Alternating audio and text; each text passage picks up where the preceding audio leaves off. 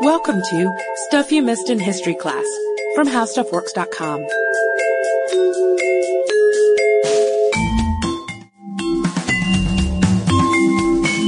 Hello and welcome to the podcast. I'm Katie Lambert. And I'm Sarah Dowdy. And it's getting closer to Halloween, so we're getting a little bit spookier in our series. Sarah had a really good pick for today. Well, and this is a popular listener suggestion too, so it's not exactly my pick, but in the late 1830s, London and its outlying villages, places that are suburbs now, were apparently terrorized by this mystery assailant. And sometimes he was dressed as a bear or a devil or dressed in a coat of armor, and he tormented his victims, who were usually young women, by tearing at them with sharp talons, sometimes shooting flames at them, and then he would escape with great agility across the countryside. And that agility earned him the name of Spring-Heeled Jack, which was something people eventually began to take literally, like he was running around in these shoes with giant springs on the bottom. But he made such an impression on people across the country that other mystery attacks, 10 years, 40 years, even 70 years later, were chalked up to this spring man who grew even more fantastic as the decades went by. Yeah, and he started to appear in penny dreadfuls, which were the best phrase. It makes me so happy. it's uh, cheap, lurid fiction, I guess. Which makes me less happy, but Penny Still, Dreadfuls is the name of our next imaginary It'd Be band. fun to read through. And he took on this folklore persona too, this wronged aristocrat who was inflicting vigilante justice. And if you look at pictures of Jack from the 19th century engravings, of course, he looks a lot like a proto Batman. And I'm kind of wondering what sort of inspiration, if any, he had on the creators of Batman. I mean, He's got the scalloped black cloak. He has black boots. He flies and jumps. Well, and you and I saw the Batmobile on Monday. Did Cathy's uh, car collection at Chick Fil A headquarters. So that's. So I like to think there's a yeah, connection. things here. are coming together. But then Spring-Heeled Jack mostly faded from memory. He was replaced by these, you know, more generic ghosts and and boogeymen like we think of. But in 1961, this story kind of gets a second wind when it's used as an example of pre-space age UFO visitation in a magazine called the Flying Saucer Review. Seriously. Which, you know, I mean, if you want to buy us a subscription for Christmas, you totally could. But since the 1980s, the subject of Spring-Heeled Jack has been seriously studied by one man in particular, who's named Mike Dash. So, the legend is obviously huge, but was there ever a real spring-heeled Jack, and what was he? So, just to give you some bearings before we launch into this very mysterious. Before we spring into, spring into this story, uh, our subject today could have been an alien, at least according to Flying Saucer Review, a supernatural being, a nobleman carrying out some sick terms of a bet, a series of copycats feeding off of a rural rumor or just an urban legend. And Sarah was saying that the cool thing about this story is that even if you walk away from it believing that nothing happened at all, it's still really interesting to take a look at the urban terrors and hysteria in the 19th century. Like if you, if you think about ours, the, the, the Satanist cults at daycares thing that was going on. Was that in the 90s? I think so. Yeah. We had no spring-heeled jack, but if you were back in England at this it's particular fun to look time, at weird stuff that happened. Exactly. This is what you would be worried about. But first we're going to tell you a little bit of a ghost story. So our scene is set February 20th, 1838. It's less than a year into Queen Victoria's reign, and we're at Bearbinder Cottage in Old Ford, which is just east of London. So Jane Alsop, who's a young woman who lives with her parents, hears somebody ringing the bell at her family's front gate. It's a little late for visitors to be calling. It's about a quarter to nine. So she goes out and sees the man and asks him what's wrong and could you please stop ringing the bell so loudly? And he says, for God's sake, bring me a light, for we have caught Spring-Heeled Jack here in the lane. So she hurries in, she grabs this candle, and she hands it to the man who thinks, she thinks is a policeman, But that's not what she sees. At that point, he throws off his cloak, holds the candle up to his chest, and it illuminates this horrible face with red eyes and a helmet and tight-fitting white clothing. And then he shoots blue and white flames from his mouth and grabs her starts to tear at her clothes and her skin with his metal claws. And somehow she escapes from him and she runs to the door of her home. There he grabs her again, keeps on ripping at her hair and tearing at her clothes, Finally, one of her sisters opens the door and saves her. So that sounds completely terrifying. Yes. Even today. And this is the first first-hand account of Spring-Heeled Jack, which was published in the Times of London. And the story was followed up by two investigations, one by the newly formed Metropolitan Police and other by a for-hire detective, James Lea who's considered one of the most famous early detectives.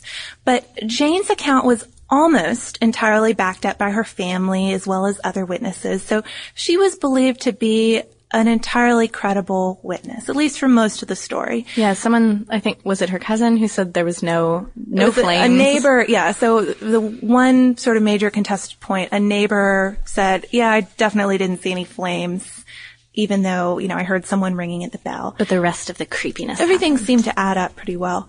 Um, but that's not where our story is going to start. Because months before Jane's attack, rumors of a mystery assailant had already swept through the countryside. And they started in Barnes, a village southwest of London in September 1837, where a quote, ghost, imp, or devil was believed to be attacking mostly women. And over the next two months, there were reports from more than two dozen other villages of a similar phantom. So the story spreads. Of course, it's exaggerated. Maybe it was all made up. Serious newspapermen and police who looked into these tales couldn't find anyone who would actually admit to having seen the assailant. It was more like, oh my gosh, yes, I've heard, you know, you should go ask Sarah. And then Sarah would say, Come to me, I'd say, oh, uh, I haven't seen it myself, but go see old Joe down the road. what about me, Sarah? You could have asked me about the imp. Can't send him right back to you, Katie. So it seemed like everybody had heard of this ghost, but nobody had actually seen him. And uh, the other thing, they'd look into some of these accounts and they'd find that sensational stories had pretty normal sounding causes. You know, they, they were seeing a mounted policeman or something. It wasn't Spring-Heeled Jack. But still, it seemed like something had been happening because by January 1838, the Lord Mayor himself of London made public a letter he had received from, quote, a resident of Peckham. And this was published in the Times. Some individuals of, as the writer believes, the higher ranks of life have laid a wager with a mischievous and foolhardy companion, name as yet unknown, that he durst not take upon himself the task of visiting many of the villages near London in three disguises, a ghost, a bear, and a devil. The wager has, however, been accepted, and the unmanly villain has succeeded in depriving seven ladies of their senses. Okay. So this is putting forth this wager idea and sketchy rumors start flying all over the countryside. But possibly something really is going on here. I mean, if the Lord Mayor thinks that it's worth publishing, you never know. The gentleman in disguise story seems half plausible. And then in February, we have, our first first-hand attack, which is the Jane Alsop story from earlier. Um, in that case, the principal suspect is this carpenter named Milbank, who's a squat man. He doesn't really match the description that Jane gives of her attacker, who's this imposing, enormous fire breather with a helmet. But Milbank admits to being so drunk at the time that he can't remember what happened. Oh. And Jane and her sister are both very adamant that the assailant was not drunk. So then how would he be a fire breather if he was? Well, and that's the other thing. If we're gonna, if we're gonna take the fire breathing seriously, it's very dangerous to do fire breathing if, period. unless it's absolute calm. Right. If you've got everything under control and you're doing everything correctly. The wind blows the wrong way and your face explodes. It's pretty dangerous. It would be especially dangerous to do while you were drunk but still now it is spring-heeled jack fever and not just in the countryside but in London too. So we're going to move on to talk about a couple of attacks. And these are the classic attacks from quote unquote. Yeah. um, a, a short string of events from 1837 to 1838. So the second one was five days after Jane's attack, and again it was in the east end of London. The assailant knocked on the door of a house, and when a servant boy came to the door to open it, Jack frightened him so much that he started screaming his head off, and Jack was forced to get out of there before anybody heard. The third classic attack was when Lucy Scales and her sister were walking home from their brother's butcher shop down Green Dragon Alley, which sounds very Harry Potter. They're ambushed and the assailant shoots blue flames and then flees. And this story doesn't gain as much attention as Jane's for some reason, but I think it's a pretty good one. Possibly because Lucy was, uh, Jane was the daughter of a pretty well off family. Lucy less so. So at this point we enter the copycat stage and you have angry men calling themselves spring, you know, just standing up in the bar and saying, I'm Spring-Heeled Jack and attacking women and boys dressing up as Jack to play pranks on each other. Some men are arrested, but people are also so obsessed by the story by now and frightened, frightened of it that nearly any mystery assault gets added to Jack's rap sheet. So it doesn't matter if it doesn't exactly follow the pattern for what we've what we've seen. If it's mysterious, it must be Spring-Heeled Jack. When it goes on for years and years, his name is associated with later attacks in the Midlands, in the home counties, in Middlesex, in Peckham and Sheffield, and famously in Aldershot in 1877, which is where a British army camp was stationed, and that's where he would lay his chill hand over an isolated sentry's face and then bound off on giant springs. So apparently he's gone from fire breathing to chill hands. Chill hands sounds. But again, this creepy. is nearly 40 years later. Yeah, so it's extremely. I mean, I think we can discount that there would be one person carrying out all these ta- attacks. That would be pretty ridiculous. But the last major Spring-Heeled Jack appearance occurs in 1904 in Liverpool, and he's more athletic than ever. I mean, he's practically flying by this He has better springs. springs have improved considerably over the decades. And the account of this appearance is really sketchy. I think there had been rumors of a poltergeist in the neighborhood before. So everybody's on edge, I guess. So the legend begins to fade away after this. So there's, you know, if there's something scary and fishy going on in your village, you're no longer so inclined to blame it on Spring-Heeled Jack. You might just go with a plain garden variety poltergeist. Ghost. It's the boogeyman, whoever. So what happened? We've got to look at this from a few different angles. One was Jack just a convenient boogeyman to blame for weird events happening in the 19th century. Weird stuff happens. You have this convenient scapegoat. Did opportunistic hoaxers and genuine criminals seize this MO of 1837 Jack and make this rumor real? So you have all this gossip and then you take on the costume and the jumping Conveniently agility. pre-prepared crime. You can go do whatever you want. Or did an original Jack terrorize the London area in 1837 and 8 before giving way to these lesser copycats over the next few decades? So according to the Oxford Dictionary National Biography, folklorists usually assume that Spring-Heeled Jack was just a combination of two urban legends. And there was one legend among the servants and the working classes, and that was Jack was real, he was a supernatural monster. So like he really was the devil or a ghost or whatever appearing in disguises. Among the more educated people, there was a legend that it was a gentleman's wager and there was this gang of well-off men with access to costumes and transportation and money and they had made some sort of sick bet with each other to go around and try to frighten people out of their senses. There was even a suspect for this theory, the very rakish Henry de la Poer Beresford, who's the Marquis of Waterford, and he's still regarded by some people as the chief suspect for the original 1837 to 1838 string of attacks, because he certainly would have had the resources. And again, it's possible that the lack of concrete information in rural areas from late 1837 comes from some sort of cover-up. Cover You know, up the nobleman. maybe the first string of attacks ended because there was pressure put on the police not to investigate any further. Or no, or he was just getting, it was getting too risky to keep on doing this. The police couldn't be expected to cover it up anymore. Or he fulfilled his his uh, his bet. The he was all done after those classic attacks. Exactly. And the magazine Folklore, unsurprisingly, takes up this same position. I mean, it's called folklore after all. Um, that Jack was just a rumor and part of this hysterical panic. He shouldn't be associated with any one person because he was a product. He wasn't a real flesh and blood man. But the research of the historian Mike Dash forces us to look at Jack a little more closely and consider a few different angles. He spent most of his working life researching the Jack mystery, and his research has exposed some of the most notable secondary sources on Jack as being nearly complete fiction. So two famous Jack stories, that of the 1837 attack on the servant Polly Hill by a man she recognized as the pop-eyed gentleman who propositioned her earlier in the day, seems made up. And Sarah was saying that was notable because um, our Marquess rakish Henry Waterford. was known for being pop-eyed. And another, the attack and murder of prostitute Maria Davis in 1845, also seems entirely fictional and has no contemporary evidence to back it up.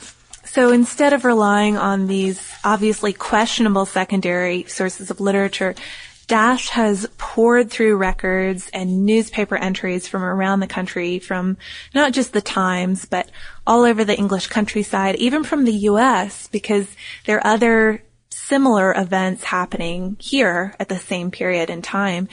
So instead of relying completely on some of this obviously sketchy secondary literature, Dash has instead tried to go to the primary sources as much as possible, which in this case, there's some records, but it's mostly newspapers, just trying to figure out what the reporting suggests actually happened. And from his research, Dash has concluded that there were elements of reality and fiction in the case of Spring-Heeled Jack, which I think is an interesting way to look at it. So he's figured that there may have been a few jacks in the first string of attacks from 1837 through 1838, but the attacks on Lucy Scales and Jane Alsop were probably done by the same person, and that person was probably also the same one who was responsible for those mysterious 1837 attacks in the countryside. And after spring 1838, it was probably copycat jacks who were using this ruse to play hoaxes or occasionally to sexually assault women. So there's rumor and panic around this whole thing, but there's also a kernel of truth. So where there's Possibly. smoke, there's fire. Yeah, we think. But he also discounts two surprisingly popular theories going back to that UFO idea. Yeah, so he's pretty sure Jack was not a UFO and he was not a supernatural ghost or devil. And educated people at the time never really thought he was a ghost or a devil.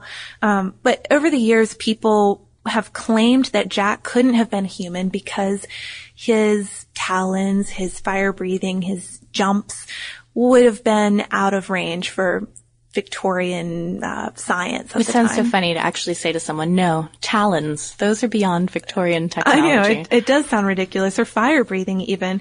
Uh, so Dash has, in his research, looking through all the papers, he's figured that jumping doesn't really have enough concrete evidence to back it up. It does seem, as, as you mentioned in the beginning of the podcast, that people started to take the name springy heel Jack, which was applied to this assailant for his agility. yes. Yeah. They started to take it literally, like he has actual springs hidden in the heels of his shoes, or he has India rubber soled shoes. She would think would make it pretty difficult to get around the countryside, actually. If you were actually wearing springs on your feet, I think it would be very difficult to not just wind up with a broken ankle and caught by the detectives. So if we take the springs out of the equation, you can say that the fire breathing and the talons could easily have been produced in the 1830s. So if he did exist, we should assume that he was at He least was a man. Yeah. So I think it, it leaves it open to, to you guys to think about it a little. You know, do you think he's a combination of an urban legend and some kernel of truth, or is it just an outright folk tale? Uh, I, I do like this story because even if you are in the camp that assumes nothing happened, there's nothing real about it, you're forced to still examine the hysteria that's for real. That really did happen. Well, and it's it's just cool because ideas of, of ghosts and things. I remember watching Poltergeist in middle school and being completely terrified. Stories of the supernatural just I mean, they go back forever. Well, yeah, ghosts like Jack have appeared long before 1837 and 1838. I mean, they just weren't attributed to spring-heeled Jack and weird stuff happens. that we don't have an explanation for sometimes, even now. yeah. science. Sometimes it has a basis in actual weird people. Sometimes it's just folks getting hysterical and worked up about something. But this is, of course, a story with a lot of research left to be done. Sarah advises that you get out your magnifying glasses and start poring over newspaper archives. But that brings us today to our listener mail. So our first is real mail and it's especially cool because it's made out of an MRE, a meal ready to eat box. Um, so Yeah, we saw this like piece of cardboard, cardboard. postcard among our letters. It's like, what is this? It's pretty awesome, but it's from Nick and he's in the U.S. Navy and he wrote, Dear Katie and Sarah, I'm sitting at Fort Jackson this morning, not too far from Atlanta, waiting for a plane to take me to Kuwait tomorrow and Afghanistan next week. I love the podcast and have listened to all the episodes you two have done. Through the miracle of the internet, I get to keep listening overseas. It would be great to hear about the history of Afghanistan, maybe Alexander or the Persians or the Silk Road. Thanks and keep up the good work. No, thank you. Yeah, thank you. And um, Silk Road, that's definitely one on our list. Darius, that's on our list. So For you. We'll see what we can we'll do. move them up the list. yeah, we've also got an email today about the Kohinoor podcast. yeah, this one is from Jackie, and she wrote, I just listened to your podcast on the Kohinoor diamond and just wanted to mention one instance when the Kohinoor appears in pop culture. I'm a big Doctor Who fan, and yesterday, before I listened to the podcast, watched an episode from the new series' second season. The episode, called Tooth and Claw, featured Queen Victoria traveling with Kohinoor and claimed that the reason Prince Albert had it cut was so it could be used to save the Queen from a werewolf. So, that's pretty great. Yeah, I kind of wish we brought that one up. That would have been would have been a nice, solid ending to that podcast. Well, we have found that Queen Victoria ties into everything, and when we visited Dragon Con this year, we also saw a lot Lots of Doctor Doctor Who. Who costumes. Yes, we even saw a stormtrooper crossed with Doctor Who, so Yeah. Doctor Who accessories. Couldn't pick between the two. Well, how could you, really? So if you would like to send us some email, we're at historypodcast at howstuffworks.com. We've also got a Facebook fan page and a Twitter feed at Missed in History. And I think we have an article that would go with that letter, don't we? We do. It's called How Werewolves Work, and it ties into the Kohinoor. I think it kind of ties into Spring Hill Jack. Supernatural, yes. So you can search for that on our homepage at www.howstuffworks.com. For more on this and thousands of other topics, visit howstuffworks.com. And be sure to check out the Stuff You Missed in History class blog on the howstuffworks.com homepage.